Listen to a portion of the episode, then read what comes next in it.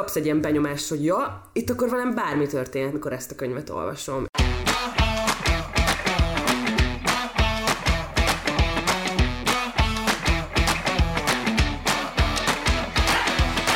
Sziasztok! Ez itt a Kultrahang Podcast első adása. Én Edina vagyok. Én pedig Luca. Sziasztok, üdvözlünk benneteket!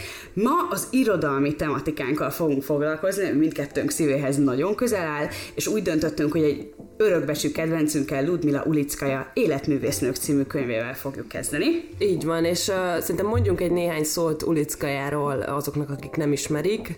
Ő egy uh, Moszkvában élő kortárs orosz írónő, aki talán mondhatjuk, hogy a kortárs orosz szerzők közül a legismertebb, illetve legnépszerűbb, mind Oroszországban, mind pedig a világ egyéb részein. Mi is nagyon kedveljük őt, és azért nem mondhatnám, hogy a kortárs orosz irodalomban az ő műveink kívül olyan nagyon jártas lennék. Nem, én se. És egész, Szorokin, és itt a vége. Igen. Igen. És érdekes élet útja van.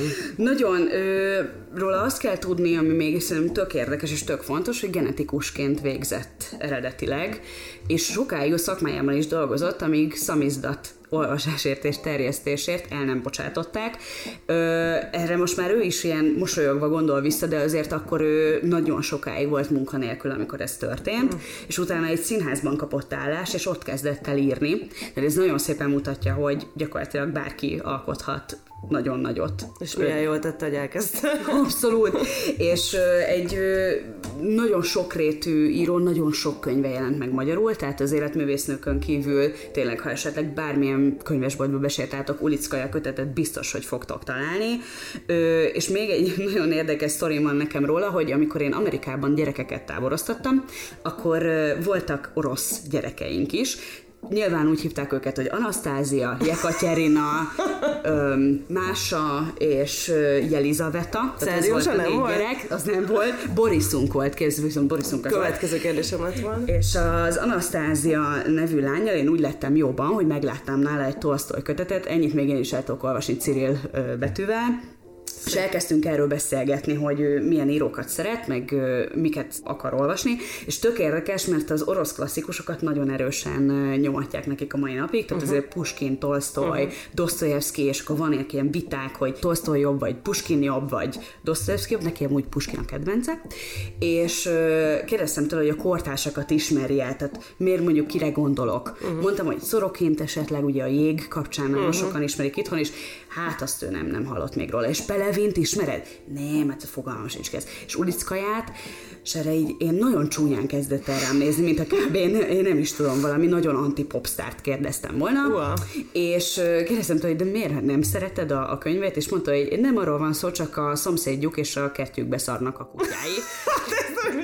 és ez nagyon-nagyon unszimpatikussá teszi a számára ezt az írónőt. Úgyhogy- Tehát ismerek valakit, aki ismeri Ulickaját, Ez és nagyon egyáltalán menő nincs. Jó véleménye Hát róla. minket szerencsére nem értek ilyen atrocitások Ulickajával kapcsolatban, úgyhogy mi szeretettel ajánljuk nektek ezt a könyvet. Um, óriási ez a sztori. És akkor uh, arról, hogy miért ezt választottuk, hát tulajdonképpen azt tudom mondani, hogy ez ugye alapvetően egy novellás kötet, az életművésznők, amiben bár ez ugye, aki elolvassa könyvet, az látni fogja, hogy kicsit nehéz, hogy hány történet ez tulajdonképpen, mert azt is mondhatjuk, hogy egy nagy, Igen. de uh, nagyon szigorúan tagolás szempontból hat történetről van szó, és ö, őket egy Zsanya nevű karakter fűzi össze, és ezért kicsit ilyen regény jellege is van, mert hogy tulajdonképpen végig Zsanyával megyünk együtt.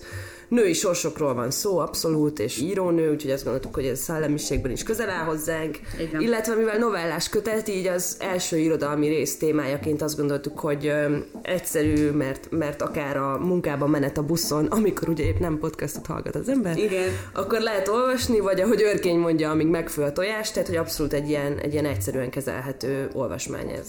Tehát ebben a könyvben hat novella követi egymást, és mindegyik valamilyen találkozását meséli el ennek a Zsenya nevű karakternek, valamilyen más élethelyzettel, de mindig valamilyen női történettel, és az ő karakterek köti össze őket, de külön novellaként is értelmezhetőek, és a ő élete szerint tulajdonképpen idő rendben vannak. Tehát az első alkalommal még csak egy gyereke van meg, a második alkalommal már több, és akkor így folyamatosan idősödik, ahogy megyünk előre a történetben, ő köti össze ezeket a történeteket egymással. És hát a címe is ö, szerintünk írtó izgalmas, mert hogy magyarul ugye az a cím, hogy életművésznők, és megnéztük ennek az orosz címét is, és ö, hát várjuk a megfejtéseket, mert ö, kb. azt találtuk, hogy átmenni a vonalon, ja. de erős gyanunk, hogy ez egy orosz kifejezés. Tehát, hogy Vagy valami nagyon áthallásos. Igen, úgyhogy kérlek nyugodtan írjátok meg, ha esetleg tudtok oroszul, hogy szerintetek ez mit jelent. A könyvben nyilván bele van írva az eredeti címe. Viszont angolul nagyon érdekes, hogy angolul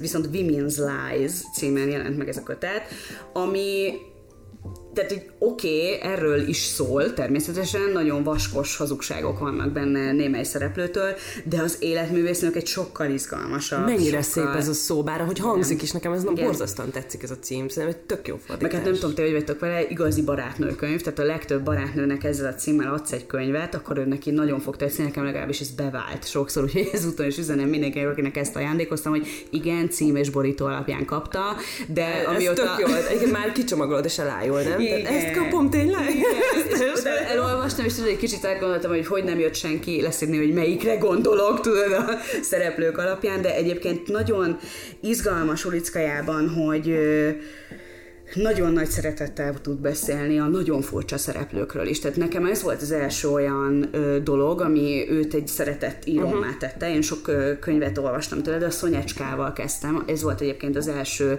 nagy sikere is. Uh-huh. Ö, az egy 90 oldalas ö, regény, tehát esetleg, ha már ezt is sokaljátok ez életművésznek, akkor azt is merem ajánlani. Nekem pont fordítva volt egyébként, hogy ezt elolvastam, és annyira tetszett a stílusa, uh-huh. hogy mhm. utána rögtön a Szonyecska volt a következő. És az, egy, az is egy, ö, olyan szempontból nagyon érdekes, hogy egy olyan női sorsról van szó, ami távolról nézve egyáltalán sem nem nagyon különleges, vagy sem nem nagyon nagy volumenű, mégis úgy állsz fel, hogy ú, ez a szereplő, ez valahogy mégiscsak hozzám nőtt. Uh. És ebben szerintem nagyon patent a, az Uliszkaja. Itt visszatérve egyébként egy kicsit az életművésznökre, ez amit mondasz, hogy hogy kicsit ilyen suta karakterekről nagy szeretettel, ítélkezés nélkül beszélni, hogy ez bennem is abszolút ez a benyomás maradt meg a, a könyv elolvasása után, hogy, hogy valahogy ilyen teljesen egyszerűen mesél el ezt a történetet, ami néha egy nagyon durva történeteket mesél el ilyen uh-huh. egyszerűen, tehát kvázi, mintha leülne valaki egy parkba egy padra, és így elmesélni, hogy mit lát. És szerintem ez a kombináció, hogy ilyen hétköznapi nyelven semmi fennköltesség, meg nincs túlírva a könyv, meg semmi, tehát hogy így mond el ilyen tök durva sztorikat, ez a kombó szerintem így nagyon erős. És Igen. bennem ez abszolút így működött. De hogy... teljesen egyetértek benne. Egyébként azon, arról is beszélgetünk, hogy a, a sztori közül melyik az, ami, ami nekünk nagyon erős sem megmaradt, és valahogy mind a kettőnknek a legelső Igen. lett, ami szerintem azért nagyon mesteri, mert hogyha végigolvasol egy könyvet, akkor nekem nagyon sokszor a vége marad meg erősen, és itt, itt, itt abszolút nem. Igen. Igen. És mind a ketten az elsőhöz nyúltunk vissza, és az első ö, történetben rögtön, ö, ahogy Dusza szerintem te fogalmaztad, hogy, hogy ad egy nagyon erős kezdést. Igen. Ami jobban kezdünk. Onnantól Igen. kezdve ö, számolnod kell vele, hogy itt dolgok fog, milyen dolgok Igen, fognak akkor így állok hozzá. Igen. Tehát abszolút, hogy történik veled egy valami, egy húha élmény, nem akarunk spoilerezni, úgyhogy nem lőjük le, de hogy, hogy kapsz egy ilyen benyomást, hogy ja, itt akkor velem bármi történik, akkor ezt a könyvet olvasom. És azt szerintem egy tök jó ilyen, hátralépek egyet, de közben engem itt kezdett el baromira érdekelni is, hogy akkor fújt, akármi lehet, mert lehet, hogy lapozok, és minden mm-hmm. megfordult. Tehát, hogy ez nagyon-nagyon érdekes, hogy ez ilyen erős, erős ez a kezdés. Igen, és szerintem olyan szempontból a, a struktúrája még, ö, amit említettél is, hogy a hány sztori ez a sztori, tehát hogy hat részre van tagolva, de valójában van egy karakterünk, aki végigmegy az egészen. Igen. Ez azért nem spoiler szerintünk, mert ez kb. a fülszövegben benne van, tehát hogy igen. ezzel nem árultunk el nagy Zsenyát nem tudjuk kikerülni. Zsenya, zsenya, a szerkesztősége várjuk a megfejtéseket, hogy ez melyik orosz név a zsenya. Amúgy én nem, te tudod? Nem. Én se tudom. Nem. Zsenya. Pedig esküszöm megpróbáltam megkeresni, de ez most De zseniális. De zseniális. igen, elnézést. És, Lesz jobb. és Zsenya élet mozaikjait azt össze lehet kb. rakni. Egyébként, hogy haladsz ja, Igen, mert hogy időrendben haladunk, tehát Zsenyával igen. esnek meg egymás után ezek igen. a történetek. És nagyon érdekes, amit közben viszont Ulickaja minden történet végén csinál, hogy azt állítja, hogy itt a történet vége. És, Ezt le is írja. Igen, és igen. hogy tulajdonképpen ez olyan, mintha azt mondaná, hogy látjátok, ez nem, nem arról szól, akivel végigmész, hanem ez mindig a többi nőről szól, és ez a zsenya karakteres csak egy ilyen háttér szereplő. Holott én ezt nem tudtam elsajátítani, ezt a felfogást, megmondom őszintén, tehát én mindig zsenyával igen. azonosultam és mentem, és az ő szemén keresztül néztem az összes többi Igen. karaktert. És nekem az jutott erről eszembe egyébként, hogy ugye a gyerekkorom egyik nagyon nagy könyve volt a Végtelen történet, és a Végtelen oh, történetben az, az egy, de, de hát eleve át gondolj be egy könyv, ami egy külön adást. Zölddel és pirossal van ö, nyomva, tehát hogy eleve egy ilyen gyönyörű Csodakönyv. dolog, és hogy abban van az, amikor egy olyan történethez érkezik, aminek nincsen a, a, ebben a konkrét kötetben folytatása, akkor ugye azt írja, és itt szó szerint kell idézek, hogy ez azonban már más történet, és elbeszélésére más alkalommal kerül majd sor. Mm. És nekem ez egy nagyon ö, visszatérő ö, mondat lett, ö, nagyon sok irodalmi mű kapcsán, hogy akkor tulajdonképpen ilyen elejtett cselekményszálakkal uh-huh. mit kezdesz, Ö, itt, itt viszont tényleg olyan, mintha erőszakkal lezárná. És miért mondja azt, hogy ez a történet vége, amikor lapozol, és folytatódik a történet, mert a zsenyával történik valami úgy, tehát hogy Igen. nem ez a történet vége, és lehet Igen. ez egy írói szándék, de valahol Ulickaja is becsap minket, Igen. amikor azt mondja, hogy ez Igen. a történet vége. És akkor még külön tetszik az a bravúra könyvben, hogy azt hiszem a második vagy a harmadik novella végén van, amikor először találjuk ezt, hogy ez a történet vége, majd a következő történet címe az, hogy a történet vége. Igen. Szóval ez zseniális ez, ez a megoldás. Igen. Nagyon, szerintem nagyon, nagyon ügyes szerkesztő egyébként. Nekem a hosszú regényeivel azért ezt itt meg kell jegyeznem zárójelben, hogy én azokat egy picit túlírtnak érzem, tehát hogy már mint amikor én hosszabb regényt olvastam tőle, akkor mindig az volt az érzetem, hogy nagyon sokat tud, nagyon sok kutató munkát tett mögé, de néha nekem olvasás élményben könnyebb lett volna, ha egy kicsit meghúzza. Uh-huh. De ez ettől függetlenül nagyon izgalmas témákkal foglalkozik akkor is, tehát hogyha esetleg nagy regényre adjátok a fejeteket, például ugye a Kukocki eseteit szokták nálam nagyon sokan említeni. És rajta most... van a listámon, nem olvastam még, de abszolút. És mostanában is láttam különben akár influencereknél is, és ez szerintem tök jó, mert egy nagyon érdekes téma, ugye itt jön be az, hogy ő genetikus volt, és ebben teljesen benne van az ő szakmai tudása abban a könyvben. Ez nagyon izgalmas, nem? Vagy, vagy de ez, ez laikusként érthető egyébként? Érthetőnek az szót érthető, csak ö, nyilván időt szár rá, hogy mindent jól elmagyarázzon, és ö, hát ez szerintem egy, ez 400 oldalon biztos, hogy túl nyúló regény, tehát hogy azért az már energiát komolyabb vállalás. És hát ugye az abortuszról is szól többek között, ami egy megosztó és nehéz kérdés, tehát uh-huh. hogy mhm. ilyen szempontból egy olyan problémával kell hosszú időt töltened, ami lehet, hogy nehézkes, igen, de, de én ettől függetlenül nagyon sok szeretettel merem ajánlani, mert izgalmas, sok szempontú, mély elemzés, tehát bizonyos értelemben tényleg így felnő a hmm. nagy orosz regényhez, tudom, akár a sok szempontúság, vagy a polifóniához merem mondani, de itt lehet, hogy lefejeznének a, a professzorai. Bölcsész kohoztunkat hallottátok. Elnézést. Igen, tehát ez az egy plusz egy ajánló, akkor ez a rész tulajdonképpen, de Igen. hogy öm, Alapvetően az összességében az életművésznökről akkor azt tudjuk mondani, hogy ez egy, ez egy nagyon kedves, kedves könyv, bár néha le fog esni az állunk tőle, de hogy Igen rövid, egyszerű szerintem elolvasni, és hogy mégis ilyen, annak ellenére, hogy viszonylag rövid, mert 150 oldalról beszélünk, hogy ilyen nagyon mély nyomokat hagy bennem. Tehát, hogy mind a ketten olvastuk a könyvet korábban, és amikor arról beszéltünk, hogy melyik könyvet hozzuk az első részbe, akkor így valahogy ez ilyen nagyon hamar az asztalra került, Igen. és nem is vitatkoztunk róla. Tehát, hogy abszolút egyetértésben voltunk, hogy ez egy kedves könyv, Igen. és én megmondom, hogy a konkrét sztorikra nem emlékeztem, mert nem tudom, évekkel ezelőtt olvastam, nem, de arra, hogy nagyon kedves emlék, nagyon jó volt olvasni, olyan, olyan élveztem, szerettem, igen. arra igen, arra nagyon erősen. Úgyhogy ez, ez szerintem ez, ez egy tök jó, tök jó benyomás egy könyvről, úgyhogy ezért is Igen. hoztuk ezt. Meg hogy egy pillanatra visszatérjek a címhez, hogy a magyar cím az viszont szerintem egy nagyon jól sikerült cím, ezt Abszolút. szerintem már mondtam is, de hogy, hogy azon belül is maga a gondolatiság, meg például arról beszéltünk is ö, veled szerintem, Luci, hogy az életművész mit szó, az így mit jelent ö, számunkra. És például nekem volt egy ö, ö, barátom, akit az anyukám életművésznek hívott mindig, a legnagyobb szeretettel egyébként, tehát mm. kb. ez a, hát hogy soha nem fogtok egy ilyen norm, úgy idézőjelben normális keretek között értelmezhető életet élni, uh-huh. de nagyon szép élet lesz. Tehát mi ezt így ö, használjuk így családilag. Egy picit a pejoratív értelmét ismerem. A, az életművész, aki végig lébecül úgy az életen, hogy tulajdonképpen nem csinál nagyon sok mindent, de hogy így tök jól sikerül neki minden. Itt találkozik a két jelentés, de hogy én például ezt egy olyan ismerősömre hallottam használni, aki elvégezte úgy a jogi egyetemet, hogy hát úgy nem nagyon tanult. Ami azért azt kell mondjam így pemfedesként, hogy... hogy elég nagy teljesítmény. De azért hogy... lehet, hogy kurzusokat kéne tartani arról, hogy ezt így hogyan kell csinálni. Nem vagyok ebben biztos, mindegy a Értem. jogászképzés szempontjából, Értem. de hogy, hogy ebben egy ilyen negatív jelentés Aha. volt abszolút, hogy az életművész, na, hogy az, az egy tipikus életművész, és közben nálam viszont ennél a könyvnél ez tökre nem ezt jelenti, uh-huh. hanem, hanem egy valahogy, valahogy azt inkább, hogy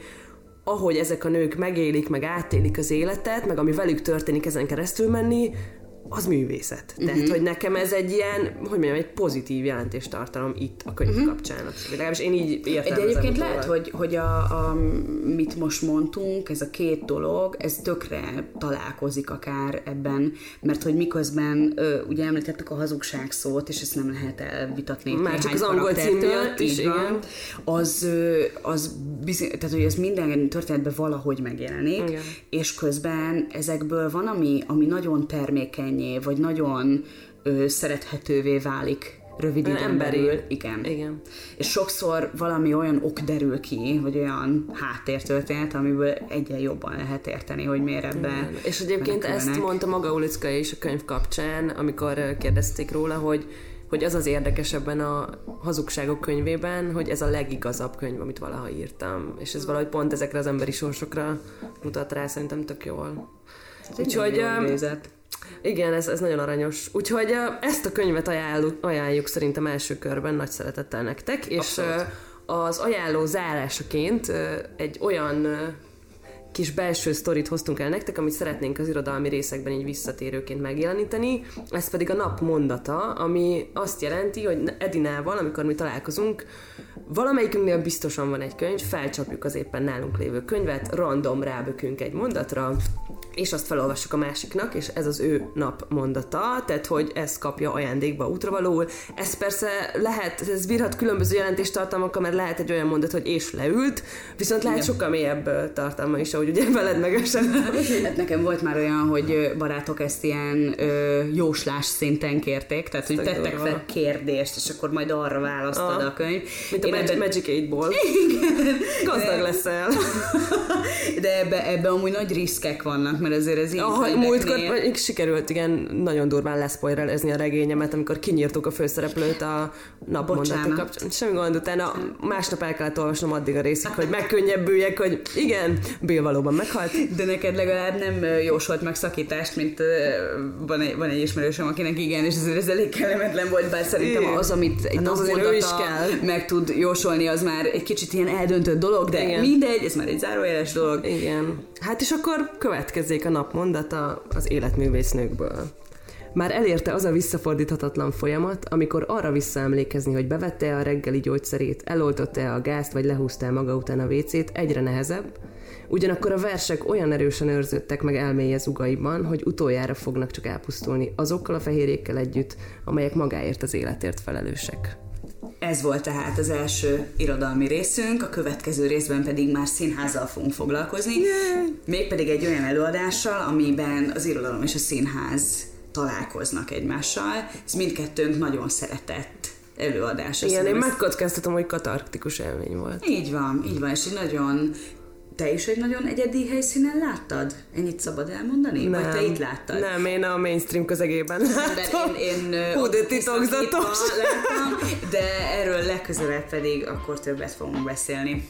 Addig is pedig kövessetek minket az Instagramon, a Kultrahang nevű fiókunkon, illetve az árt Facebook csoportunkban, amit Kultrahang Podcast néven találtok meg. Írjatok, hogy mit gondoltatok az életművésznökről, ha szerettétek, ha nem miért, illetve hogy milyen olyan könyvek vannak, amiket pedig ti szerettek nagyon olvasni. Köszönjük szépen, hogy meghallgattatok bennünket, a két hét múlva találkozunk. Sziasztok! Sziasztok!